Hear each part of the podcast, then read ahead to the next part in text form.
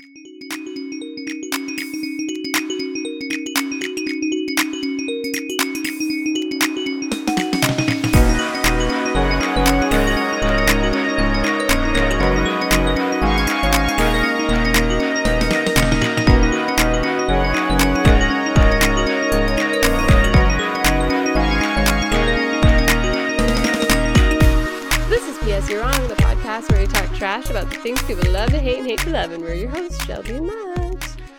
don't you worry, because if you were fretting about all of the movies that we didn't get to cover while I was in Japan and Shelby was in Las Vegas, yeah. we're covering them all now in a big extravaganza. yes, truly. Um, we didn't even get to finish all the ones we wanted to talk about on Tuesday, so it really is a packed episode. Yeah, we got TV shows, we got movies. I don't know. I might throw a book in there. Um, oh wow, please. Because because you did you read tomorrow and tomorrow and tomorrow? Yeah. yeah. So we, we should we should discuss that as well. Oh, okay. I read okay, then we gotta get cracking. Yeah. Uh, okay, um, so you wanted to talk about Succession. That was your teaser. Yes, that's true. I guess we can. I guess let's do the TV first, and then Yeah, we can yeah. do movies, and then we Yeah. can end with my one book. Oh, okay, perfect. That's Okay. a good plan. Okay. Um. So yes, Succession. Succession season four, the final season of Succession, uh, which we found out like maybe a month ago or so that this was going to be the last season. Um. The premiere was last night. I'm recording. We're recording this on a Monday, so you're listening on a Thursday, so a few days ago. Um. And yeah, I'm. On one hand, I was really sad that this show when they re- announced that it was ending because I do feel like the characters are so rich and we've been waiting for Logan the dad to we've been waiting for Logan the dad to die this entire time and I sort of feel like once he dies that unlocks a whole new sort of Oh, set of yeah. things that could happen on the show and I've kind of been I thought that he was probably going to die at the end of season 3 he didn't now he's he still has not died spoiler alert in season 4 so far um so I ki- I kind of imagine that that is probably where the show is headed this season, and that that will kind of be the ending of it a little bit. Um, but yeah, the the season's back. It's got good reviews so far from the people who have you know the first couple screeners. I've only seen the first episode, but Oh, I- I really liked it. You know, it's it's it's back with the same um sort of I think intelligence that the previous seasons have had. Everybody's horrible. Um at the end of the third season, the kids sort of uh, were betrayed by their father, and now we're moving into season four, where rather than the three of them kind of fighting for their father's approval, they're fighting against their father as a team, which I think is an interesting new development. Um, yeah, so I, I enjoyed it. I'm excited to see where the show goes. Did you watch the premiere? I know you don't oh, really I like even Succession. seen season three. Yeah. I I started I follow Hunter Harris's um sub Substack or whatever it's called, like her. Yes. And so I'll like read about it and I was like, oh maybe I'll watch it. But then I just like it just sounds like the same old, same old. Like I hate that nothing changes and they just keep making dumb, idiotic moves and there's no like real genius to them. They're just like so stupid and dumb and bad that it's just like I don't know. I can't get into it. I mean, I do feel like I def I felt like season 2 was incredibly strong and really like Yeah. every episode of that season was incredible and very like distinct and separate. I really liked season 3 and sort of where season 3 got to in the end, but I think that it was spinning its wheels a little bit at various points in there, especially towards the first half of the season. But I think that with this season because they're heading towards an end, right. that hopefully it will be doing some different stuff and kind of wrapping things up as we uh, move Yeah. forward. So I'm optimistic. I will. I I can support that. Is- I'm. It is well made. It is well acted. I'm not mad at it performing well. I just don't. I don't think I'm the audience for it. And I appreciate the fact that they're ending after four seasons because obviously this is a big cash cow and they could keep it going for years. Um, Yeah. of and and drive it into the ground, a la you know something like a Grey's Anatomy or whatever. But instead, they're you know really clipping it at the high point. So yeah.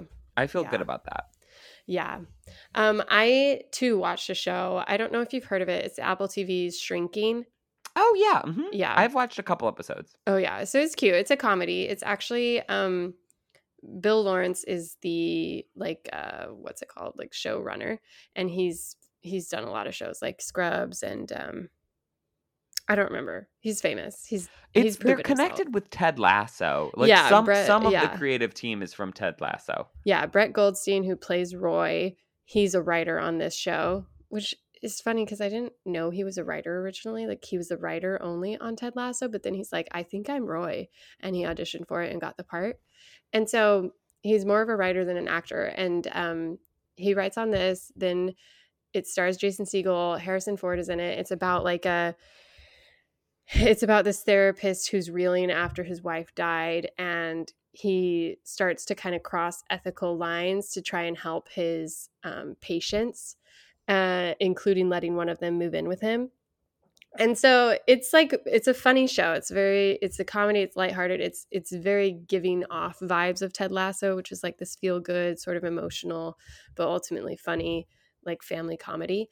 Um and the whole season is finished now they're already renewed for season two it's fun. I like seeing harrison ford be funny. I don't think like he even said in an interview about this show that he was attracted to it because he wasn't just laughing at the comedy like he's not just the straight guy or the guy who's there to look gruff and be grumpy but he actually gets jokes in and he's having a good time and he he's thriving. It's like fun to see and i think everyone else in the cast is fun and watchable it's definitely interesting watching with a my psychiatrist husband because he's like this is really unethical he gets into a lot of messes um but it's fun and it doesn't like take itself too seriously but it does still feel like more rooted in reality than something like like modern family even you know it's just like it, it, it feels Yeah. based on human emotions and I mean, every- fun.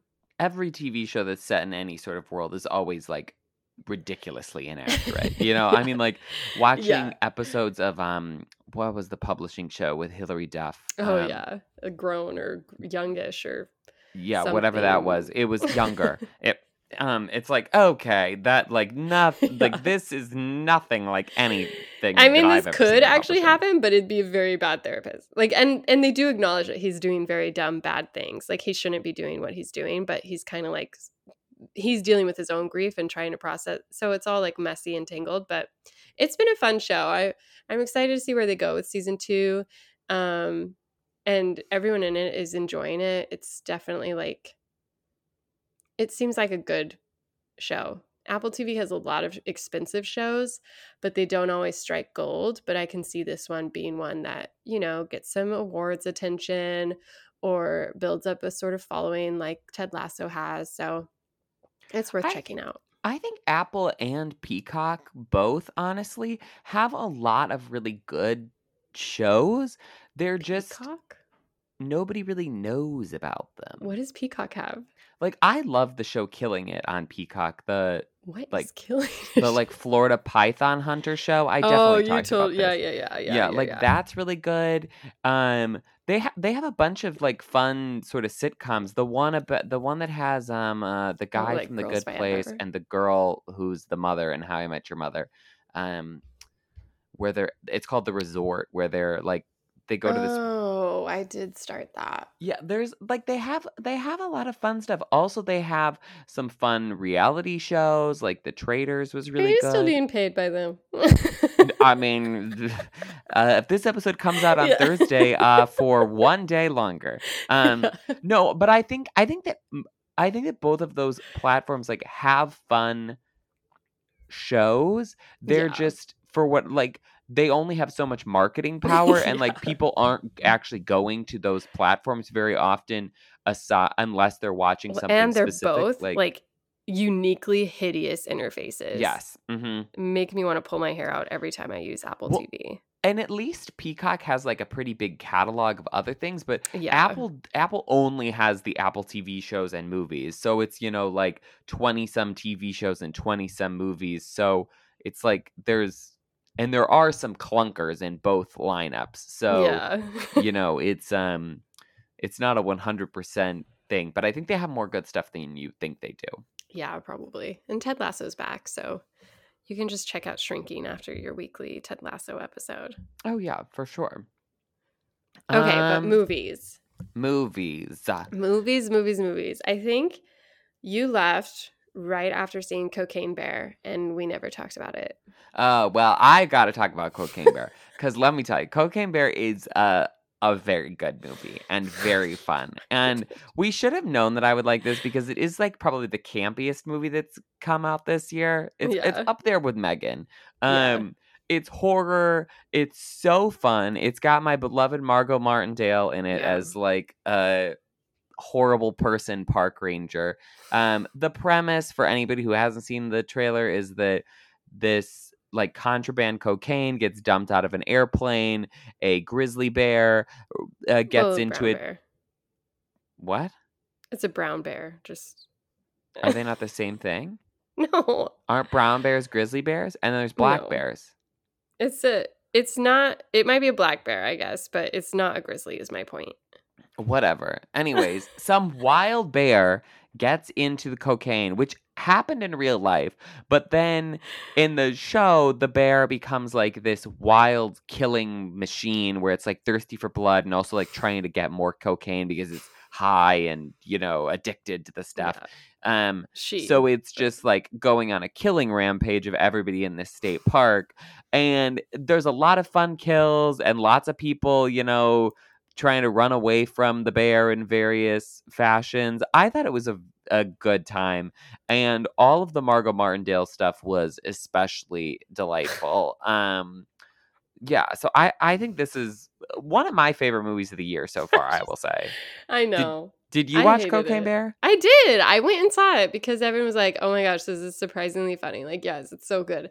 I knew it wouldn't be like my cup of tea, but I didn't think I'd like actively hate it, but I did. I actively hated it because and this is where I'm just like, are we okay as a society? Because you say something like, "Oh, it has really fun kills." And I'm just like, what is fun about watching a guy get his guts torn out while hanging from a tree? Like, I don't get it. I don't. I can't understand it. Like, what is fun about watching someone miss the bear and shoot someone's head off point blank? Like, I don't, I don't get it. Well, I think one because you like know that it's fake. Yeah. Like if this was like if this had actually happened in real life and this Well, was like a this was like a you know uh like a World War II documentary or something, like yes, it would be very heart-wrenching and sad. I think that like because you know it's fake, they're like it's it's it, it's exciting to see how many different ways like you can kill somebody on a screen and like the creativity of it and Oh the my humor of it um i don't know. Yeah, it's- yeah. there's like some sort of cathartic thing. I'm sure that there's like a philosophical essay somewhere on why we like horror movies and that um i understand though that like It's just not my cup of tea. yeah well i mean i think it's i think it's it's not obviously exactly the same but it's similar to like romance movies like some people are very into them um and it's a Yeah. genre that they really like and they like watching you know people fall in love in all of these different ways even though they're not very realistic or you know Yeah. they don't address certain issues within um you know romantic relationships or whatever Yeah. and i think it's similar with horror for me where yeah. I enjoy watching these situations that I know are fake to sort of see like okay within the constructs of this genre like how are you to make this work like yeah. like Well, I totally get this that. slasher film with a bunch of different people that you're to have to kill off like give me some interesting ways to do it or or like action movies I think are similar Yeah. I guess how I guess the reason it turned for me, like instead of watching something like Scream or even Halloween, it was like at a certain point you get the bit, like, and then this movie you get it really fast. It's a bear who's gonna kill you. Like it's like you know what I mean. So it it started to feel like okay, but then and but then the bear like just gets like you know the bear is gonna kill these people, but then Yeah. the bear starts like climbing these trees and is like chasing the ambulance down the road and does this leap and so it it's just just never so like outlandish. Um and and then the people are so dumb yeah. and Yeah. how they handle it that I think that's also fun to watch. Okay. Yeah, I'm not going to rain on your parade. And I know like a lot of people loved it. I just it was a moment in the theater where I was like what am I missing? And I think it's just it's just not my cup of tea and I just have to embrace that.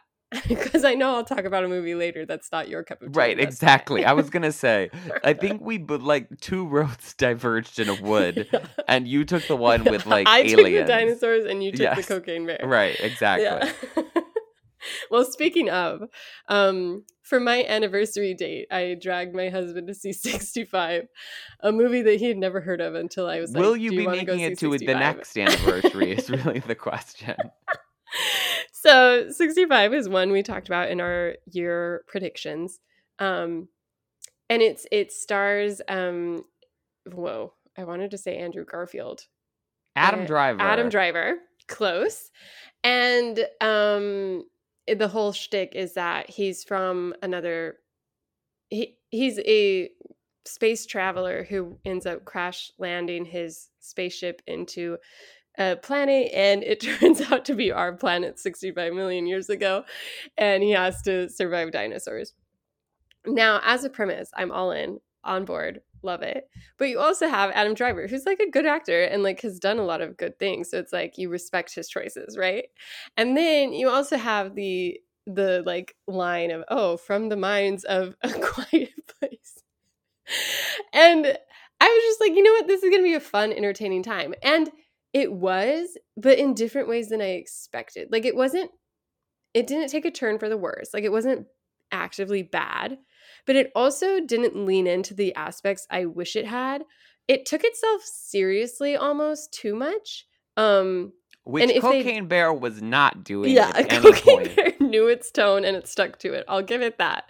Um, but this is like basically the premise is like, oh, before us there were humanoid whatever you know they're not us they're like alien they're not human but they don't look alien they look like us.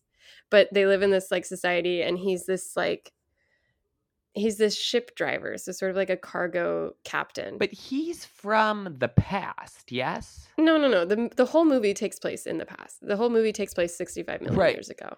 But so how wh- uh, so how does he know it's why is it called 65 for our sake Right, but he doesn't know that. No, it's not a movie where he ever says we landed 65 million years ago. Right, the title okay. is not in the movie. Okay, so um, we only know that the title. So how do we know that the title? So it, when a Just movie from is the promoted, trailer, yeah, no. I think the opening scene is sort of this like explanation card that's like, oh, millions of years ago there were societies exploring the universes, you know, like the solar systems and and so it sets up this idea that this movie takes place 65 million years ago, pretty early on. But you just gotcha. he he lives on a different planet. He's going to take other people to a different planet because he needs to get life-saving medicine for his daughter who's dying of a mysterious disease. Cut to they go through an asteroid belt, so really crash like land into this world, and everyone dies except for him and this little this little girl whose family died in the crash and so he has to take her to the escape pod miles away on a mountaintop to get out. It's it's more complicated than it needs to be. Um, but it was like fun. I think my main complaint was that it wasn't the dinosaurs you'd expect. Like it wasn't like there was a T-Rex or even a you know, it wasn't like a Triceratops moment. You didn't have like the magic or madness of like a Jurassic Park moment where you're like, wow, look at these dinosaurs. Like they were really ugly dinosaurs. And I don't know if they're real. Like, I don't know if they're based on real dinosaurs. They're none I've ever seen. And it just seemed like they just made monsters up, which to me is like, well, that's not the fun of this. Like, and it also takes place during the literal day, the extinction level event asteroid is heading towards Earth. Oh. So not only are they like racing to survive dinosaurs, but they also literally have to like get out of this uh, planet before the asteroid hits the Earth. Huh. And so it's sort of like it becomes this like journey of him accepting his burden of caring for this daughter figure. And then you find out in the end that his actual daughter died while he was en route. So it's like, oh wow, the things he's had to survive. But then you don't have as many fun dinosaur moments because I feel like it was this thing where they didn't have the budget for more than like three dinosaurs. Uh, so it was yeah. like there wasn't like a there wasn't like this moment where you see a I don't know, anything that's interesting that you'd expect in a dinosaur movie. It's just these like really ravenous vicious dinosaurs that are like hunting them, but they're not realistic in any way that we've seen them. And it's not even like they were like, oh, well, actually dinosaurs have feathers. So it wasn't like they were trying to rewrite what what we now think dinosaurs look like compared to what Jurassic Park has trained us all to see. So it's sort of like I wish they'd either leaned in heavier onto the, you know, quote unquote serious side or taken it more campy and given us more like l- lighthearted moments, but it was it was like fine, you know, that's how I felt about it. Yeah, yeah, I can see how that would not necessarily be the most fun. Yeah. It was like, yeah, it was fine. Like that's how I felt. It was like fun, but it wasn't as fun as I expected. But it also wasn't like too campy to like ruin to make it like miserable to sit through, you know? Yeah, but I I feel like there is sort of like a no man's land in there where you either have to be like really campy or like really good. Yeah. And Yeah. then if you're sort of like in the middle, then it's like neither Yeah. fish nor fowl. Yeah. Like I liked this more than something like Kong Skull Island, but I can also see how other people would appreciate like Godzilla versus Kong more than this.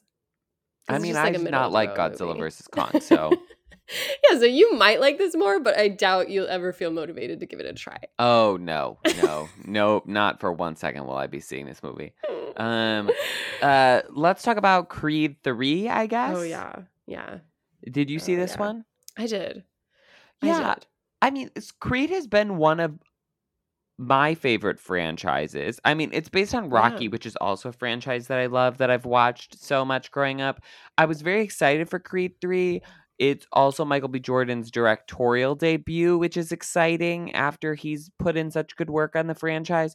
Um, I feel like it got really good reviews, but when I watched it, I was sort of a little bit underwhelmed. Like I thought it was a fine movie, Yeah, and I think everybody was, you know, good in it, I guess, but it wasn't I don't I don't know. it didn't I, have the same magic. Yeah, and I wasn't sure like what the build like what the like what the selling point kind of was.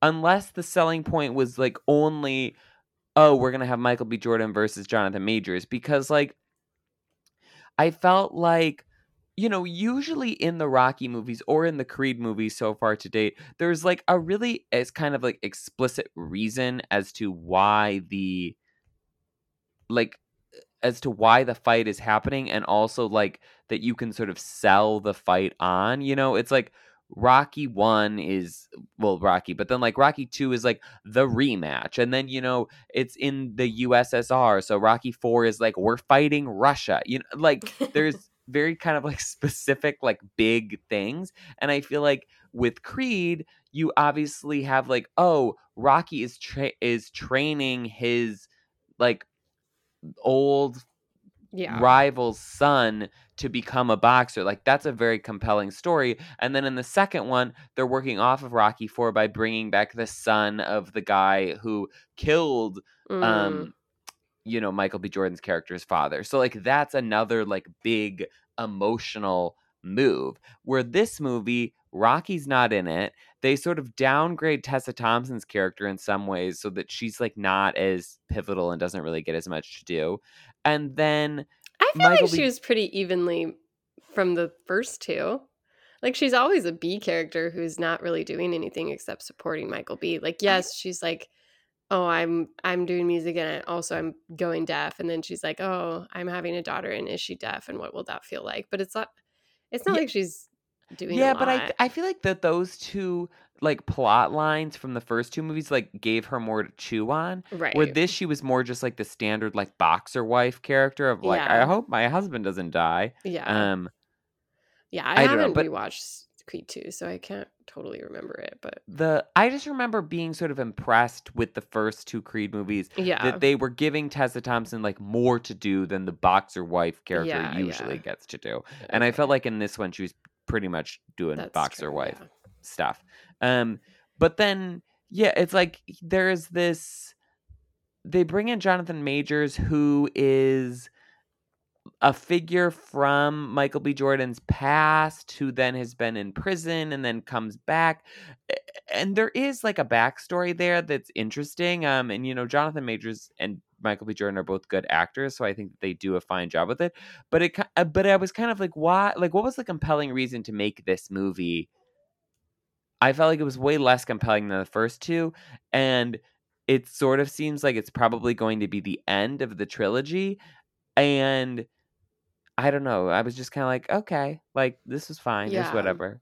I can see what you mean about the scope feeling smaller emotionally, but I think what held me back is in Creed and Creed 2, the emotional requirements of Michael B. Jordan's character fit right in his wheelhouse of this like emotional but distant man who's like working through his own issues but not really talking through his feelings.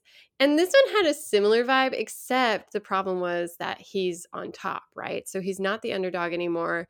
He's not like having to struggle in the same way. Like he's very successful, he's retired, he's king of the world, whatever. And so his vibe is much more like bougie, like I don't I don't know how to explain it. It just didn't feel like that interesting of a character at that point. Like he'd already proven his point. He was like fine, he was happy, he had his wife, the big house, everything was great. And they tried to like throw in wrenches to make it harder, but it was also like too much for Michael B. Jordan to carry, I think. Like I don't find him that good of an actor when he's against some of these powerhouses like Jonathan Majors or Tessa Thompson, where I think he's great at being at being sad, at being angry. But when he's meant to be this like level headed, like not even level headed, but kind of like this mature guy who's struggling a little bit, but also know like basically just white guilt in black form. Like it's like he's like he feels responsible for this guy. And so suddenly he's trying to lift up this guy, but it's hard. I didn't feel like I could buy into him for whatever reason. Like his character was kind of boring to me. He was like doing one note throughout the whole thing because he wasn't allowed to be this like underdog victor guy because he while he does go through this journey of like training and like winning the fight it kind of felt like it felt like a lot to put on michael b. Jordan's shoulders if that makes sense. I just didn't buy it totally from him especially when he's going around against someone who's so like for me so charismatic and like watchable like jonathan majors where i was like rooting for him Well, yeah, and I think like the Rocky franchise also sort of ran into this in the later movies, and I feel like it came up with better reasons sort of to make Rocky get back in fighting, Right. where it's like he's avenging his dead friend, you know, like that's a much more compelling story yeah than this was, where it's like, oh, he Michael B. Jordan was training this other guy, but then he got beat, but Yeah, it was very like haphazard, like, oh, uh, well, I guess we'll put him against this guy. And then Yeah, it's and like, and none of the B characters were like that compelling to me. Like the other guy that Michael B. Jordan was training, and like that guy's mom. I was like, uh, Yeah. it- uh, like I don't care. And then I couldn't remember if those were characters who were in the last two movies or not. Yeah, And don't I was like, well, if they were in the last two movies and I don't remember them, then that also says something Yeah. about the film. Um, I did like the like idea of this life being stolen from Jonathan Major's character, where he was arrested for defending MBJ, who then didn't really like stand up for him because he was a scared kid and whatever. And I like their finale moment where after he beats him, they like have this conversation where they realize, like, you know, I can't like blame you. Like, I can't. They both apologize to each other while also realizing like life just sucked how it turned out. It wasn't really either of theirs fault. And I like that, but I think it was hard to really like sell that as a reason to box in the first place. like it was like it, Well- it just felt weirdly patched together in places. it was also weird that Rocky wasn't in it. Like, Yeah. I realized that Sylvester Stallone said like, "Oh, he doesn't want to do any more Rocky movies," but then I feel like that's sort of the cue to everybody else that maybe like this is the end of the franchise because I do think that they could have done a Creed 3 if it had been the like Rocky Yeah, I think sort of send off because so Creed 1 is like sort of based on Rocky 1 and 2 and Creed 2 is sort of based on or you know like counterparts of Rocky Yeah. 4. Rocky 3, which is the Mr. T movie, is like probably the weakest of those first set. Well, besides Rocky 5, which is just bad. But um but it does include the death of Rocky's coach. Like that's sort of Mm. like the integral scene is that in the middle of the match between Rocky and Mr. T, like the like his um his trainer Mickey dies, and then he sort of has to figure out how to handle that. Mm. So I think that it would have been a very nice counterpoint if like Creed 3, which is the last Creed, sort of corresponds with Rocky 3 uh, in this kind of like Mm. grieving the death of your like mentor coach and trying to figure out how you're going to push on separate from that like creed's never trained without rocky like how does he well, instead like go died. forward how does he pull the pieces back together and i think that would have been a really lovely way to like send Yeah. off the franchise as a whole and maybe i mean you know eh, when money's involved who knows maybe we'll come back around to that and that'll sort of be like Well, I heard point, he- but I heard Rocky didn't want to work with the producer, and he said if the producer left, then he would come back. But then Michael B. Jordan didn't. Still worked with that producer. Yeah i yeah i don't- i guess uh, that that's probably right um But yeah, I agree that I think I think it was lacking that emotional like tie-in or whatever. yeah it felt like there was really no reason for this movie yeah. other Yeah. than they were just wanting to make another Creed movie. Yeah. But his directing was good. I didn't I didn't feel like it was remarkable, but it seemed like a good enough like it seemed good. I liked how they I honestly it was kind of cheesy, but I liked how they did the fight scene where it like they showed the passing of time by them like sort of evaporating into this dreamscape where it's just them fighting and hitting each other back and forth. And I felt like that was like I liked the payoff of these two guys like just blistered against each other and just feeling guilty and and sad for their own reasons and then realizing it's just like what's the point? But yeah, it did feel sort of like, well, now he's retired again. Like that was silly. Yeah. Yeah, it wasn't a bad movie. Like I enjoyed watching it. And it's also pretty short. It's Yeah. just it wasn't yeah, I just wasn't sure why it was there. But okay, shall we get on to your favorite movie, Shazam Fury of the Gods? I did not watch this. It, it shall be. You love Shazam so much. I so did much. not. I you texted me that and I was like, yes, I liked it more than you did, but it wasn't like I was the one who's like, let's go see Shazam. It was like we did it for the show. And I was like, oh, this isn't as bad as I expected. And it was like funny. But this trailer Okay. looked actively bad and it got terrible reviews. And I had no interest in seeing it. Okay, fine. Well, we don't have did you about it. did you willingly see it? No, of course not. But I was in Japan. I was in Asia, you know? Okay, I don't know if it was showing there. it probably was, but yeah. Um, I Um, did watch the Keira Knightley um, with an American accent uh, news reporter story, Boston Strangler, which is was a- it good? it was like good. It was it was fine. It was like you know, it was kind of weird because the story of the Boston Strangler is she plays this like true true reporter, this female reporter in Boston in the what 70s. era was this? Oh, in like the seven I want to say 70s. So like early 70s. Yeah. Okay. For some reason that I was thinking like the Jack the Ripper like Victorian Oh no. Sort of era. no, it was like this guy who murdered old women, um, strangling them, assaulting them, and strangling them. And then suddenly there's just like this onslaught of women being murdered and strangled. And she does the story and reporting and blah blah blah, tries to find the killer. Someone confesses. She's then they aren't. Tra- there's like a technicality that they get off on or not off on they get they get charged for something else but not for these killings and then like years pass and she realizes like oh maybe it wasn't one killer this whole time maybe it was actually killers who were it was like there was the old lady serial killer but then the guy who started killing young people was actually like a a partner who wanted to get away with killing his wife or whatever and so it's like oh all these loose ends. And so it was kind of like a weird story because one, it's sort of a cold case in a sense because the guy who was considered the Boston Strangler has has had like holes in his story that kind of make it seem like he didn't do all the killings and then someone else confessed to doing the killings but it was never proven. And so it's sort of like okay, but then on top of it you have this angle where she's like oh, the police did a bad job, but it's also like you were the news reporter who was breaking these stories and making these connections in the first place, where you were like, we have a serial killer on the loose, but now you're trying to say it's the police's fault for not solving it well. But it's also like, well, you're part of a machine that, you know, sells papers based on these sort of, you know, guesswork. I don't know. So it's kind of like a fine reporting story, but do you ever figure out who does it or is it left no it's kind of like we still don't know like it's like there's a lot of theories out there about it but the the the I was reading the Wikipedia article, so real facts. Um, I think that the standing theory is yeah something similar where it's like there were probably two or three killers who were getting away with these sort of killings, wrapping them up like like copycat kills, so that they could get away with it.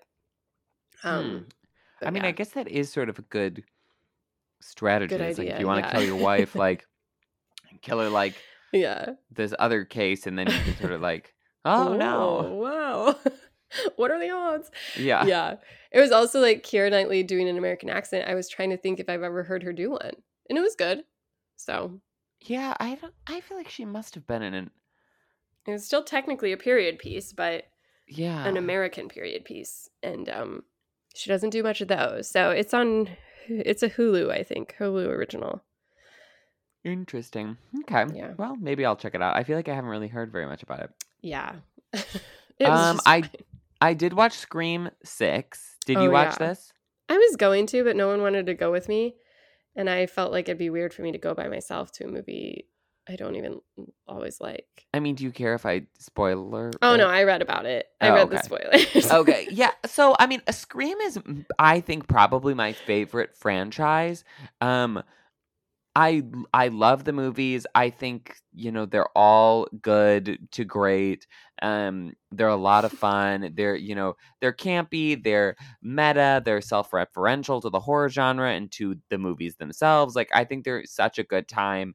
Um you know, and I think some people don't like like Scream 3, but I think that, you know, Scream 3 is like set in Hollywood and is like so deranged that it's fun. And then Scream 4 is absolutely incredible. I really liked Scream 5 uh last year i guess when it came out and and i liked the sort of like requel kind of spin on things that they were doing um and then they obviously brought back the big three characters even though they killed off the um David Arquette character in Scream 5. Mm. So hmm. Scream 6 I was excited for because I really liked yeah. Scream 5, but then there was the sort of unsettling news that Nev Campbell wasn't coming back to this one because they wouldn't pay her enough. And I sort of at one point was like, well, maybe this is like some sort of long con where she's going to come back as Ghostface or something, or they're, yeah. you know, sort of like saving her, which is not the case. I think that they literally just didn't want to pay her enough money. Boo. Um, which doesn't really factor into this plot line all that much. It's set in New York, which sort of mirrors Scream 2 in that it's like set away at college. Uh, one of the girls is going to NYU and uh, Courteney Cox is back, and then you know most of the cast from Scream Five is back, and they also brought back Hayden Panettiere, whose character like sort of you thought died in Scream 4, but they like never really showed her dying, so then they could, you know, kind of resurrect her here. And it's set in New York. I was really excited from the trailers.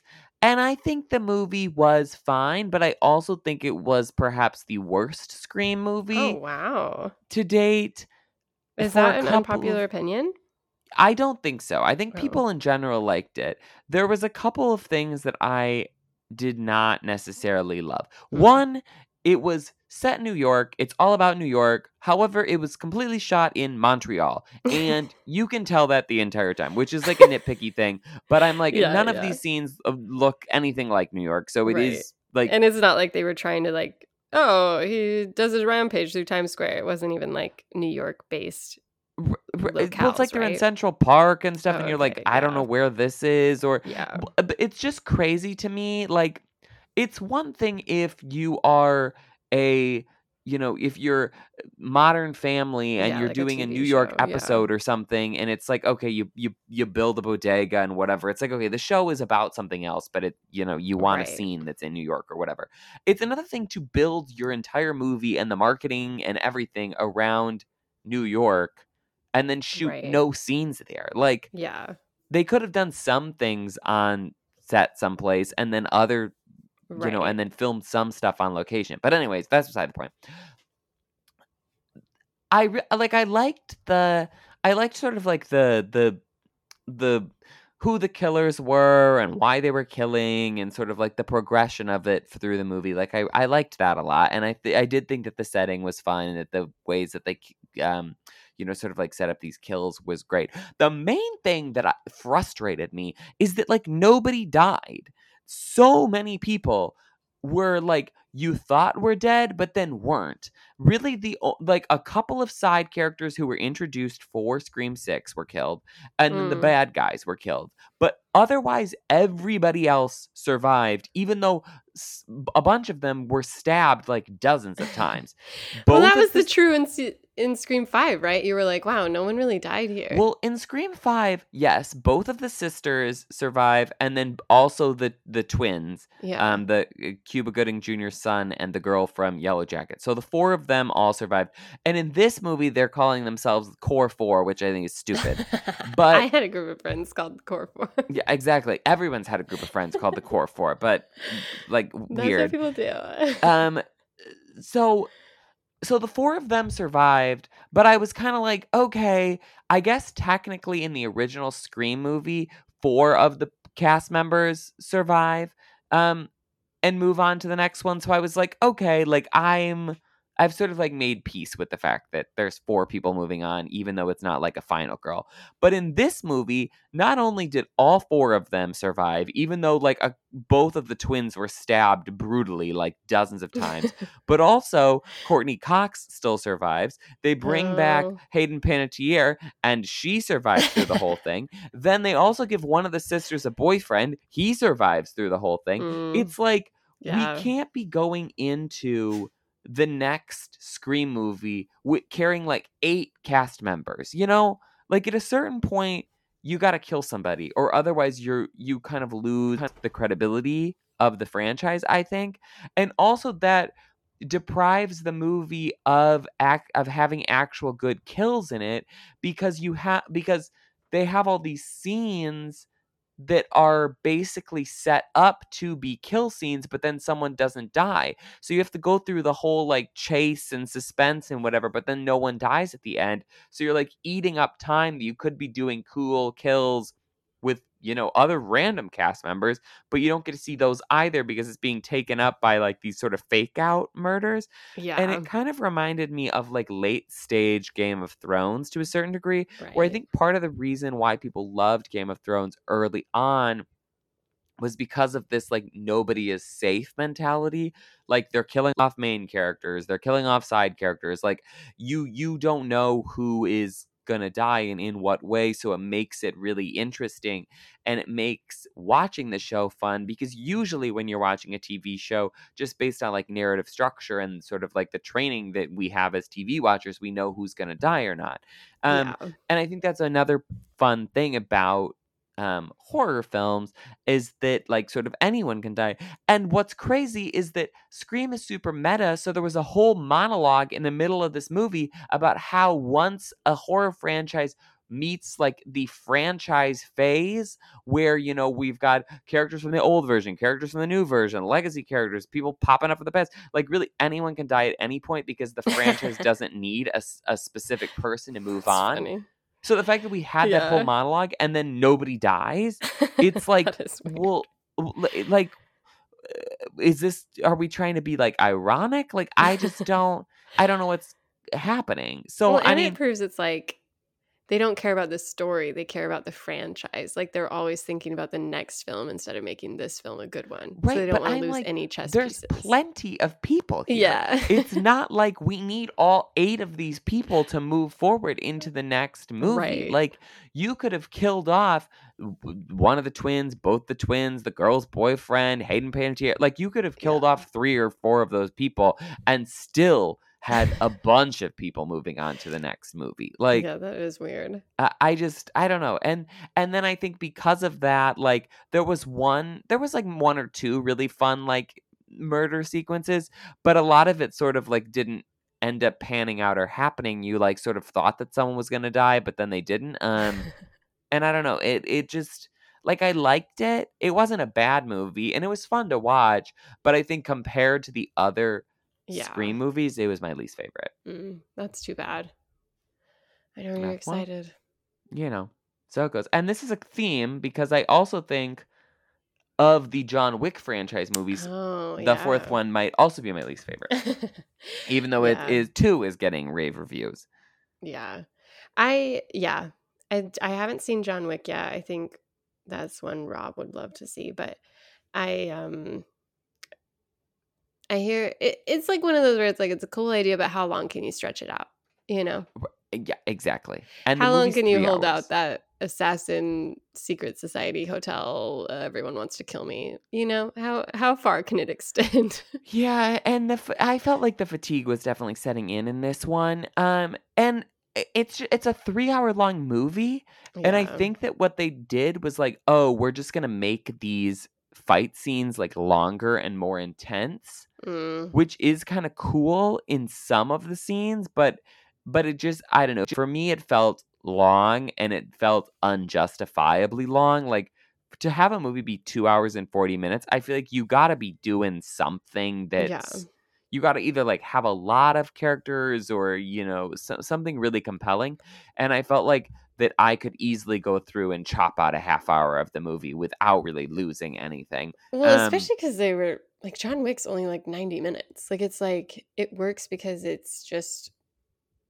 it's just a man murdering people over it's like every scene feels too Yeah. long yeah, and then there are some scenes that feel like they're not necessary at all yeah. um and they and john wick does this thing where it sort of like introduces a whole group of new characters every movie right. um which i think is fun in some cases but i also think that this movie's additional characters were some of the least compelling Mm, of the yeah. franchise um you know there's like this guy who's like a tracker who also has a dog and it's kind of like like why is he here he doesn't re- he's not really involved with anything and then also like his action scenes involve this dog but it's like we just saw Halle Berry do this in Mm. screen or in yeah. John Wick 3 where but she had two dogs so it's like Cool. well like this feels like not that Yeah. original um I don't know I again I liked it it was fun but I think I mean I think John Wick 3 is absolutely incredible and like a masterpiece and so many of those action sequences are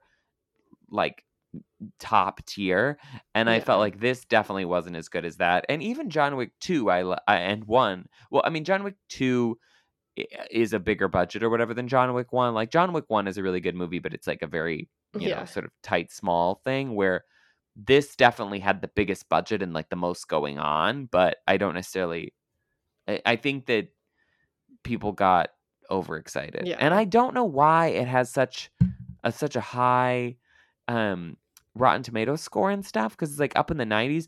Other than I fact the fact that I think that the best sequences are like the in the last 40 minutes of the movie. Yeah. So I do think you're kind of sort of like leaving on a high. Well, and the co-star died, right?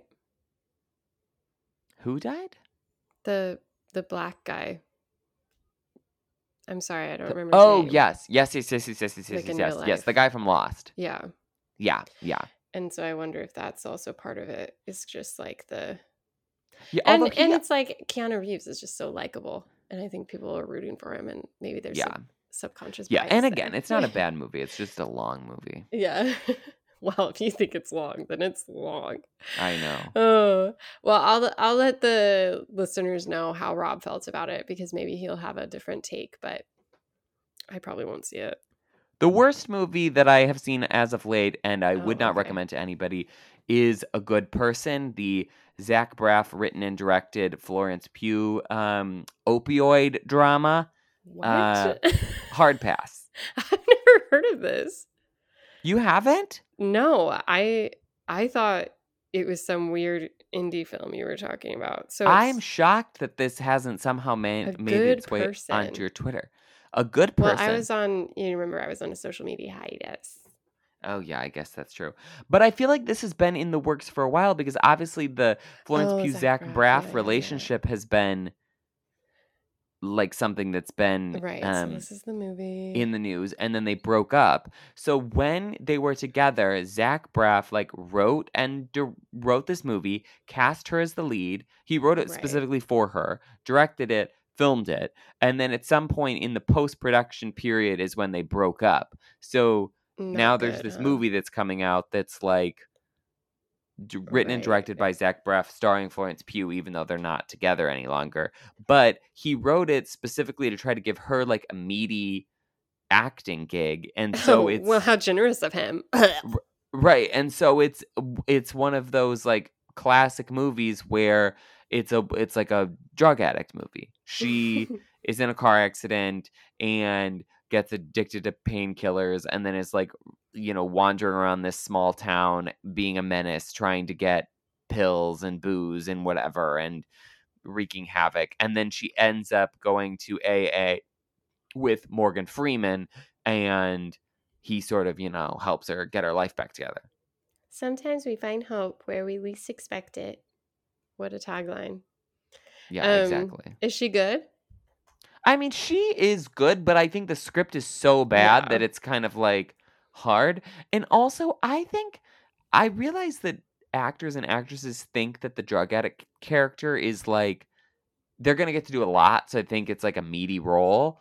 But I kind of think that that it it just involves a lot of like flailing and like rolling around and sort of like wrestling Sweating, with people. Yeah, it it's like Amy Adams on the floor of the bathroom and hillbilly elegy. I'm like, we've all kind of seen this, and it's not that interesting. I think. Yeah. Wow, she's not she's over over two at this point. because I had to go watch it for, um, for the ranking that I did of her for BuzzFeed, and I added it Oh. in, and I didn't slot it high. So you know, I think it's below uh, Hawkeye. but don't worry, darling. Better. Yes, don't worry. I think she's good in Don't Worry, Darling. oh yeah, yeah, yeah. But as a movie, would you rather? Oh, the movie's Don't worry, bad. darling. Oh, again? uh, I'd rather watch Don't Worry, Darling again than watch this again. Well, there you have it, folks.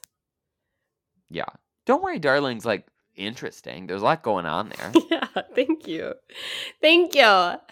Judge me for right ranking it so high in our end of year rankings, but look at you now. Well, you put it number two, Shelby. Like that's crazy.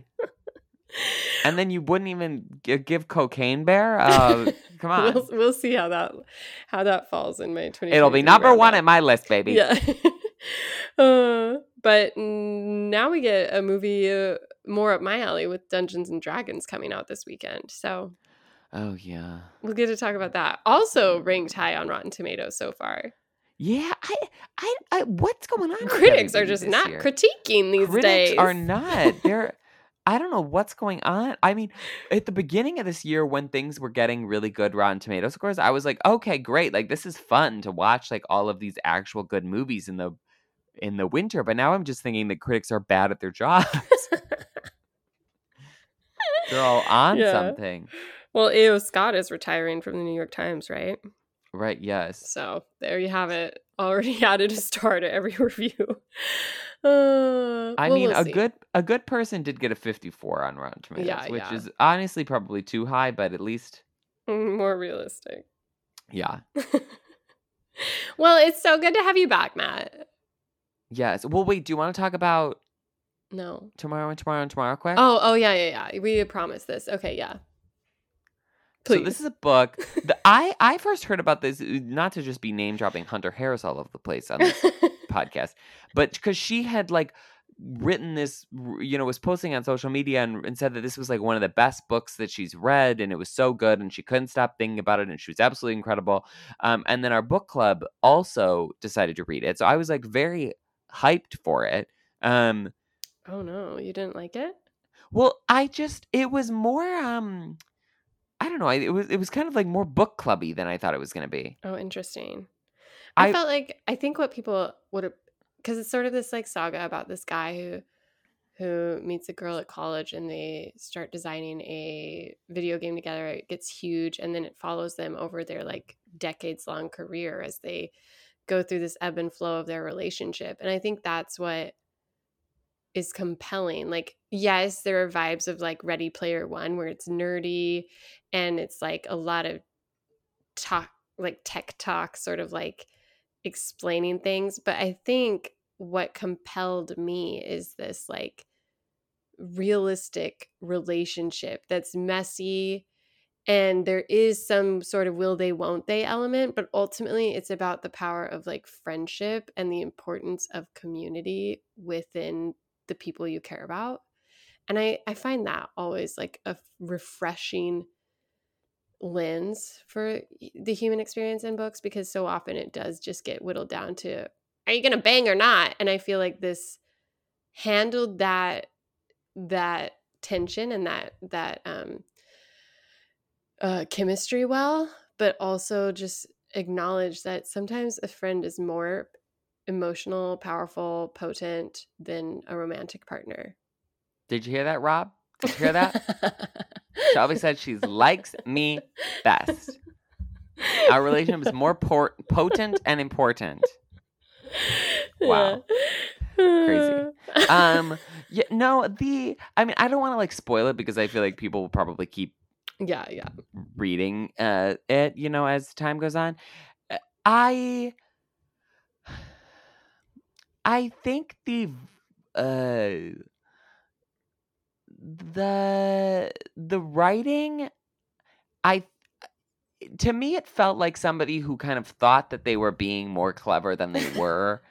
well in- you're also coming off of reading like 12 japanese literary novels Yes, no, exactly.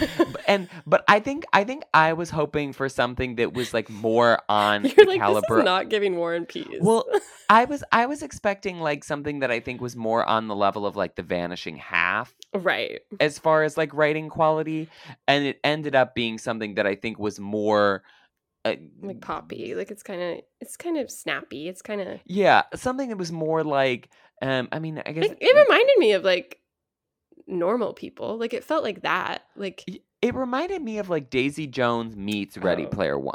Oh, Is sort of how I described it, which I think are like yeah, which are both books that I enjoyed. Like this was very readable. I definitely like got through it with without any trouble. Um but yeah, and the- and you know, dare I say, I think that some of the writing kind of reminded me of a like Amy Sherman Palladino, um, marvelous Mrs. Maisel, uh, uh, Gilmore Girls, kind of like um, quippiness that I okay feel yeah. like I sort of bristle at whenever it comes my way. Um, and I don't know. Yeah, I really liked. There's one character in the book, particularly Marx, who's sort of like the I best friend, who I thought was absolutely incredible, and I like loved every second of him. The main and and the girl Sadie, I think, is also pretty well um created. The the main character, I guess you would say, Sam. There were p- parts where I was like, I don't like. I'm struggling to see who exactly this person is because it's like he's described as so introverted, but then he's like Yeah. e- extroverted. You know, like getting riling up these crowds and yeah you know it's like he's coming up with personas for himself but then he's also like doesn't want to speak to anybody i don't know it it was it was very readable and i think if you are looking for like a book club book and are sort of um you know or like a i don't know what like a commercial fiction or whatever that this is this is like a very very very good version of that yeah Um, elevated Yes, but it's not quite the like you know profound work of literary genius that somehow or another I thought it was going to be. That's fair enough. Yeah. Um, but yeah, it it's definitely like maybe you just felt it was overhyped for what you were anticipating. yeah, I think that that was part of it yeah. too. Yeah. So I think it was good. Um, but it did get I gave it four stars, not five. So it didn't change my life. That's my parameter. Yeah, Yeah, I think I would give it probably three, Oh, okay, yeah. like or three and a half maybe. Um, Yeah. but yeah, but again, I think we sort of have different tastes in books too. And I don't know, I I like I just I really love it. I really need a book to have like great language to sort of like push me over the That's a, that's interesting because I feel like less also falls into that like I'm so clever. Oh yeah, no. Less uh, less is a very good comp for this, I Yeah. think. They're they're they're on equivalent levels of writing. Yeah. The the reason the reason why I love less is like more of per, more personal Yeah, than like writing abilities. But I mean, that, like, that's a book award, about like a Yeah, that one uh that won the Pulitzer. Yeah, so Shockingly. I yeah. I sort of feel like but this is not like Colson Whitehead level Yeah, yeah. of writing, Yeah. which I feel like is what I usually am more Yeah. geared towards. Okay, that's fair. We figured it out. We worked it Yeah. out. yeah yeah there's like the, there's like the Brit Bennett Colson Whitehead and then there's like the next layer down and that's where this is with like Les and Sally Rooney Perfect. But it's still above Colleen Hoover by about 45 Oh, layers Yes, yeah. Colleen Hoover is ugh, hell. I was shocked. I looked at the New York Times bestseller list like last week for the first time in a while, and she has like seven of 15 slots. And I'm like, who is buying this book? It's BookTok. It's just these. It's so popular on BookTok. It's like oh it's gosh. just yeah the Like- worst brand. It's our generation's. Well, our generation already had this, but it's it reminds me of Fifty Shades of Grey, the um spin the like fan fiction one. Um, or no, Fifty Shades of Grey is the fan fiction one. Yes, 50, I was like, Fifty Shades of Grey is the fan like- fiction. But Yeah, I've read like a. Colleen Hoover book, and it like wishes it was Twilight. You know, like Well, like that's how Fifty Shades of Grey feels too. like I would read the whole Twilight series again before I read a Yeah, Colleen Hoover Absolutely novel. painful. Okay, okay, well, We're this episode has gone long. yeah, we probably won't have a pop culture roundup next week because I am starting a new job, which yeah. I will tell you about on an upcoming episode.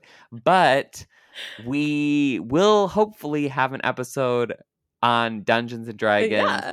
colon Honor Among Thieves, um, provided that we can somehow record it while I am working my new job before Shelby goes on her Disneyland Yeah. vacation. yeah, that's the dream. That's the goal. I need Because to, everybody remember Shelby's a Disney adult and Oh, she's moving no. all the way to California and ruining upending the podcast because no, she no, wants no, to be closer to Disney. Uh, I think that's time. Um, our producer, it's uh, it looks like we we're done. So Uh, this says we still have 12 more minutes that we can be recording, Shelby, so I don't know what you're talking about. But uh, yes, this was lovely. It's great to be back. yes, Glad that we're you know both back from our travels um, and could chat about 55 movies. Yeah, yeah, lots of recommendations. Yes, and and I feel like good stuff is coming out around the corner. So yeah, Dungeons and Dragons. D- Honor Among well, okay, maybe further around the corner. Although Dungeons and Dragons does have a high Rotten Tomatoes score Yeah. so far, but yeah, I'm excited. wait, Shelby, ne- Murder Mystery Two with Jennifer Aniston and Adam Sandler. Oh well, we already put it on record. We're doing Dungeons and Dragons, so I'd hate to disappoint. You know. Uh, Okay, well, thanks everyone for listening. We'll see you guys next week. Bye.